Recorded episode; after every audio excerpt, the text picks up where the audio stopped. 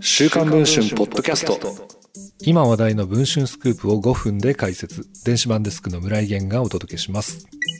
全国選手権大会に9回、インターハイに13回出場し、1999年にはインターハイ優勝に輝いたこともある高校サッカーの名門、千葉県立八千代高校。同校サッカー部の30代半ばの A 監督が今年6月に女子マネージャーが使う更衣室に小型カメラを仕掛けて盗撮したとして監督を解任されていたことが週刊文春の取材で分かりました。八千代高校は昭和27年、1952年創立。文武両道を校訓に掲げ、千葉の県立高校としては唯一の体育科を設けています。数ある運動部の中でもサッカー部は県内屈指の強豪、元日本代表選手などたくさんのプロ選手を輩出している名門です。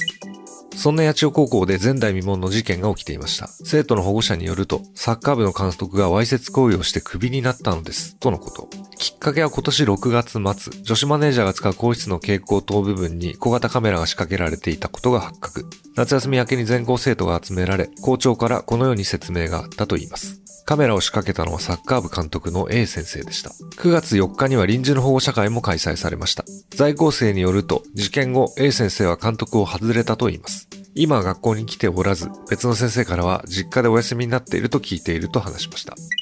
監督が女子マネージャーを盗撮するという衝撃的な事件。八千代高校サッカー部の部長を直撃すると、そのことにつきましては教頭が窓口になっていますので、ちょっとお答えが、イエスもノーともお答えできません。監督の方は別のものに変わっています。などと話しました。学校側は責任をどう考えているのでしょうか改めて八千代高校に取材を申し込むと、教頭が学校としてはお答えできない、県教育委員会に判断を一元化していると回答しました。その千葉県教育委員会にも見解を求めましたが、個別の事案にはお答ええしないと回答するのみでした。八千代高校のサッカー部で一体何が起きているのでしょうかこの記事の続きはぜひ週刊文春の電子版の方でお読みください。それでは本日のポッドキャストはこの辺りで。